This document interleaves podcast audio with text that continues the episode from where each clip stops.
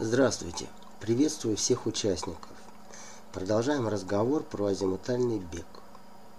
Он может быть довольно разным. Но сначала необходимо обозначить несколько факторов, каждый из которых есть отдельная самостоятельная тема. Итак, что же это за темы?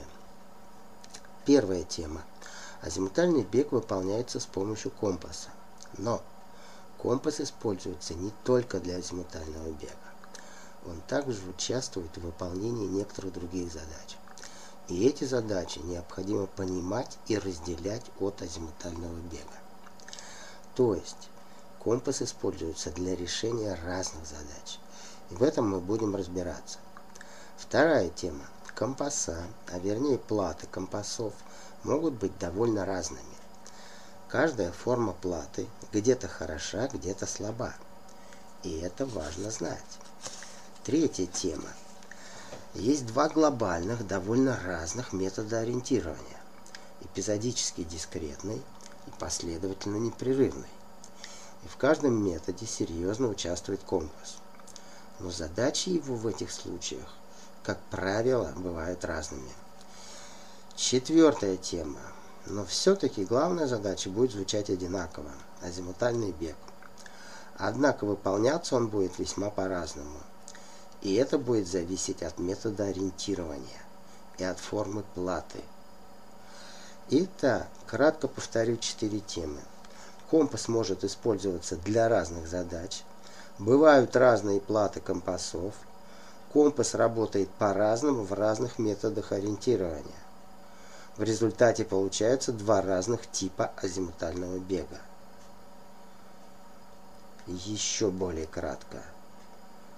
Про компас. Разные задачи, разные платы, разные методы ориентирования, разный азимутальный бег. В процессе освоения компаса хорошо бы все темы рассматривать отдельно и самостоятельно. Каждую тему хорошо бы выделить, чтобы понять в теории и, главное, прочувствовать на практике. Однако по жизни все осложняется тем, что в реальном процессе ориентирования довольно часто все эти факторы свалены в кучу и сильно перемешаны. А нам просто необходимо выделить и рассмотреть каждый фактор. Нам надо бы разобраться в этой куче – при этом каждый раз будем обозначать две альтернативные позиции. И вот в этом обилии разных задач, факторов выполнений легко можно заковыряться в деталях и утонуть. Что со мной периодически происходило во время подготовки данного выпуска. В частности, невозможно сходу однозначно ответить, например, на вопрос – какая форма платы лучше, так как для разных методов ориентирования, для разных дистанций, в разных условиях, для разных ландшафтов и ситуаций ответы могут быть разными. К тому же внутри меня происходит борьба. Я, как тренер, убежден, какой метод ориентирования, какой принцип выполнения – какая форма платы лучше и правильнее. С одной стороны, я это буду обосновывать и провозглашать. С другой стороны, я, как лектор, должен четко и доступно раскрыть разные методы, позиции, принципы выполнения. Я должен учесть разные мотивации, разные понимания. И во всем этом я неизбежно буду тонуть, так как мало времени для логических объяснений, и многие важные принципы я буду лишь обозначать, хоть меня и очень тянет глубже раскрывать важные принципиальные моменты. Так как кратко, многие утверждения звучат как будто бы парадоксально. В частности, вот ситуация, которую нужно раскрывать более подробно, но я вынужден лишь констатировать. Многие ориентировщики считают, что во время прямого пробегания от вехи до вехи не нужно и даже вредно часто обращаться к карте, так как падает скорость. Я на это отвечу так. Прежде всего, вы не умеете правильно читать карту. То есть вы не умеете на бегу и быстро брать из нее нужную информацию. Вы мечтаете научиться волшебным образом, то есть ничего по сути не делая, просто быстро бежать и попадать в нужное место. Так вот, скажу парадоксальное. Если вы будете больше брать нужной информации из карты и правильно ее использовать, вы побежите и точнее, и быстрее, так как будете лучше понимать местность, и у вас появится стремительность. Другой вопрос, что все это нужно уметь делать. А для этого нужно специально тренироваться. А вот тренироваться никто и не хочет. Всем гораздо интереснее соревноваться. А совершенствоваться они хотят по принципу волшебной подсказки. Надо бы где-то включить нужный тумблер, и все, тогда побежим без ошибок. Могу заверить, так не бывает. Мне легко разговаривать с отдельным конкретным ориентировщиком, понять его позицию и вести диалог. И очень сложно изложить так, чтобы понимали все ориентировщики, независимо от их убеждений, принципов и уровня мастерства. Чтобы все-таки достучаться до всех, очень важны и содержание, и последовательность изложения. Очень сложно дозировать содержание и увязывать темы. Вдобавок ко всему на меня, говорящего, и на каждого слушающего, будет очень сильно давить субъективность личного мировоззрения. Как это ни странно, каждый видит мир по-своему. И потому при кратком изложении я еще и должен быть убедительным. И это очень сложно. Гораздо проще сурово провозглашать умные лозунги. Итак, продолжим про азимутальный бег.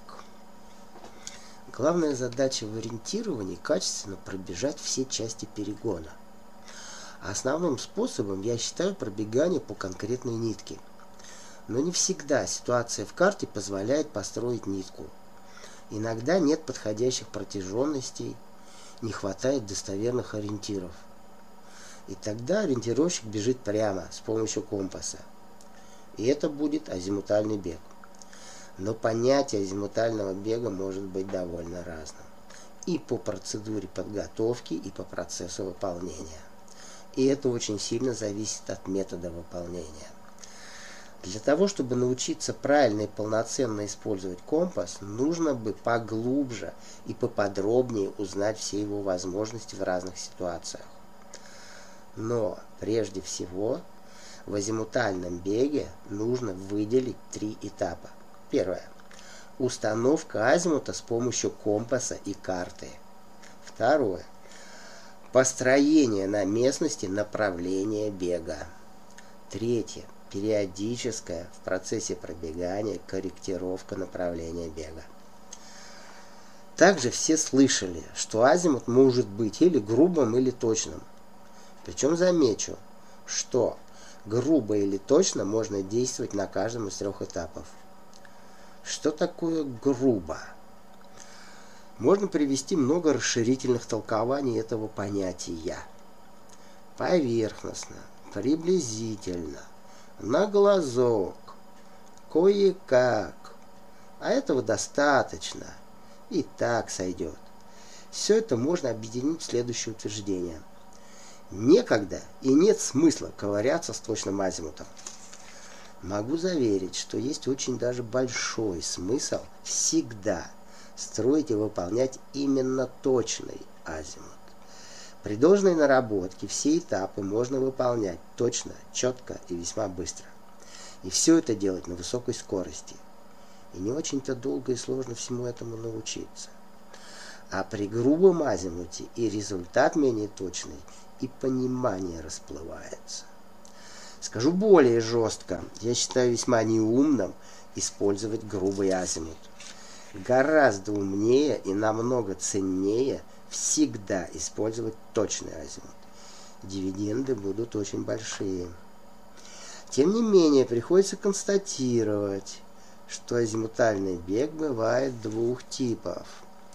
Точным азимутом и грубым азимутом. В чем же их главное принципиальное различие? Я бы так сказал. Для точного азимута нужно на местности строить азимутальную линию. Для грубого азимута ориентировщик лишь только разворачивает себя лицом в нужную сторону. Как я уже отмечал ранее, в этом азимутальном беге есть три этапа. Установка азимута, построение направления на местности, корректировка направления. Необходимо рассмотреть сравнительно, более подробно, как эти этапы выполняются при грубом и при точном беге. В одном случае это направление, в другом линия. Но сначала нужно детальнее рассмотреть компас и обсудить его функции. И вначале следует заметить, что использоваться компас будет весьма по-разному – в зависимости от его положения. Первое положение – компас и карта в разных руках, и совмещаются они только для установки азимута. Затем снова разводятся, уже для азимутального пробегания. Второе положение – компас постоянно лежит на карте. Далее про форму компаса. Могут быть разными оформления стрелки и колбы – не будем вдаваться в это разнообразие и разбираться в вариантах. Это сейчас не имеет существенного значения. Важнее форма платы. Существует два основных принципиальных варианта. Прямоугольная плата в ладонь и плата уголком на палец. Существуют в этих вариантах некоторые подварианты. Тоже не будем рассматривать. Подробно разберем и сравним два самых распространенных варианта – Первый. Прямоугольная плата в одной руке, а карта в другой руке. Второй. Плата на палец все время лежит на карте, а значит все в одной руке. И вот здесь я сделаю очень важное сравнительное утверждение. С помощью компаса на плате, который в другой руке, довольно удобно строить на местности качественную азимутальную линию с помощью компаса на палец, который всегда на карте, строить на местности азимутальную линию в принципе можно, но значительно сложнее, а главное качество будет хуже. Однако с компасом на карте очень удобно и быстро можно себя разворачивать лицом вперед, что по сути и является грубым азимутом. Получается, что компас на палец стимулирует грубый азимут. Следующее важное утверждение. Глобально в непрерывно последовательном процессе ориентирования строится нитка, и ориентировщик по ней протягивается за счет прогнозирования и понимания окружающей местности. Там, где нитку строить или невозможно, или очень сложно, или нерационально – Ориентировщик строит на местности азимутальную линию и последовательно в соответствии с прогнозом протягивается по ней. Протягивается очень похожим образом, как и по нитке. В эпизодически дискретном ориентировании нитка не строится. Процесс ориентирования ведется как бы скачками от одного хорошего ориентира до следующего, который где-то там впереди то есть бег от вехи до вехи. Конкретная азимутальная линия, протыкающая лес, помогает и даже обязывает ориентировщика держать, то есть выполнять это строгое конкретное направление. Но не в том смысле, что обязательно нужно бежать исключительно строго прямо, сквозь все кусты и завалы. При точном пробегании по азимутальной линии, так же как и при беге по конкретной нитке – у ориентировщика на местности, на границе видимости определена и выделена конкретная точка. которая является точкой устремления. Ориентировщик может бежать к ней прямо, если позволяет местность. А если есть серьезные препятствия, он может их обогнуть. Но потом он возвращается на линию. Для этого он должен ощущать на местности эту линию, протыкающую лес. В принципе, и отрезок от вехи до вехи тоже можно бы пробегать точным азимутом. Но, как правило, ориентирующиеся эпизодически дискретно имеют убеждение, что точное непрерывное ориентирование не очень-то и нужно, да еще его и крайне сложно и долго выполнять, и потому теряется высокая скорость. Поэтому нужно бежать быстро, а ориентироваться грубо и мечтать попасть в намеченное в карте место. А там впереди привяжемся на следующей вехе. Вот и получается, что для такого грубого ориентирования вполне достаточен грубый азимут. То есть повернули себя лицом в нужную сторону и побежали до следующей вехи. Рассмотрим более подробно два этих способа азимутального бега.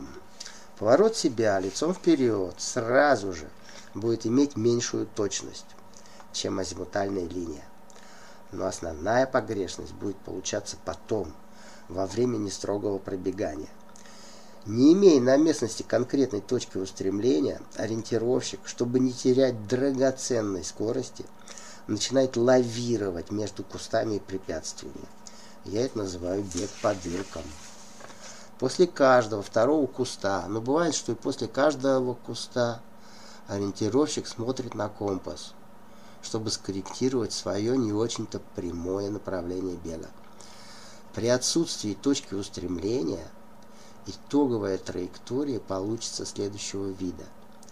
Начальный вектор не совсем может быть и точный, но более-менее прямой. При оббегании затем любого сложного места получается либо дуга, либо кривая синусоида. При этом порочна не столько форма траектории. Проблема в том, что ориентировщик не знает, насколько он отклонился от желаемого прямого направления, а часто еще и не понимает, в какую сторону. Затем он снова себя выпрямляет взглядом в компас и разворотом тела. Далее цикл повторяется. При этом периодические отклонения очень даже могут суммироваться. И тогда ориентировщик произносит «Меня утянуло в бок». Хочется спросить, а кто это тебя утянул? В это время другой ориентировщик, бегущий точным азимутом, на протяжении своего цикла один раз установил азимут, построил азимутальную линию и больше компас не смотрит.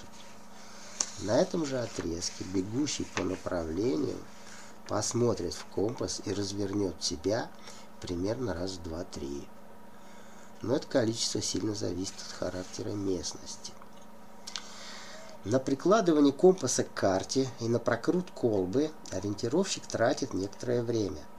Сначала при освоении это действие может выполняться медленно и долго, но довольно быстро ориентировщик научится это делать уже и на бегу за 3-4 секунды. Причем эти 3-4 секунды он не теряет.